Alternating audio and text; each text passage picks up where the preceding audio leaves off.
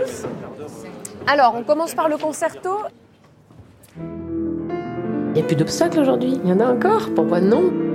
Où que je sois dans le monde, quand une femme monte sur le podium, ça paraît tout à fait normal.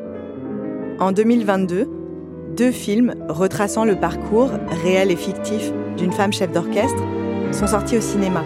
J'y ai vu des femmes de pouvoir, des femmes qui avaient réussi à se faire une place sur le podium. Dans le même temps, les chiffres étaient implacables.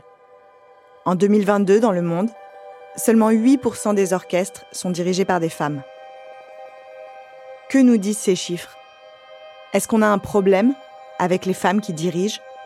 Je me rappelle du premier orchestre, donc j'étais assez jeune que je devais diriger.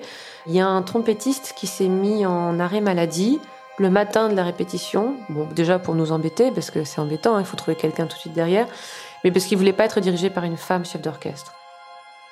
On m'a pris ma main sans me demander la permission, on a joué avec mes cheveux. J'ai vu des jeunes de mon âge me dire non, pour moi une femme ne peut pas être chef d'orchestre.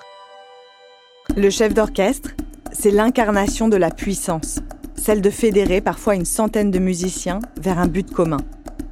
Est-ce que notre société est capable de mettre ce pouvoir entre les mains d'une femme, de l'autoriser à créer, à proposer une vision du monde, de reconnaître son autorité?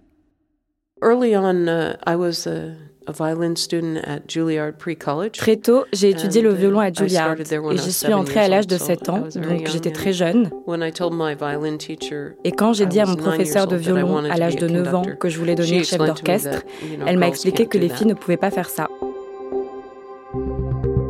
Dans cette sixième saison d'Injustice, je vous propose de comprendre les mécanismes qui empêchent les musiciennes de se hisser tout en haut de l'échelle. Est-ce que ça vient des hommes? Des femmes même? Est-ce qu'Aristote avait déjà tout prévu? Est-ce que ça peut vraiment changer pour de bon?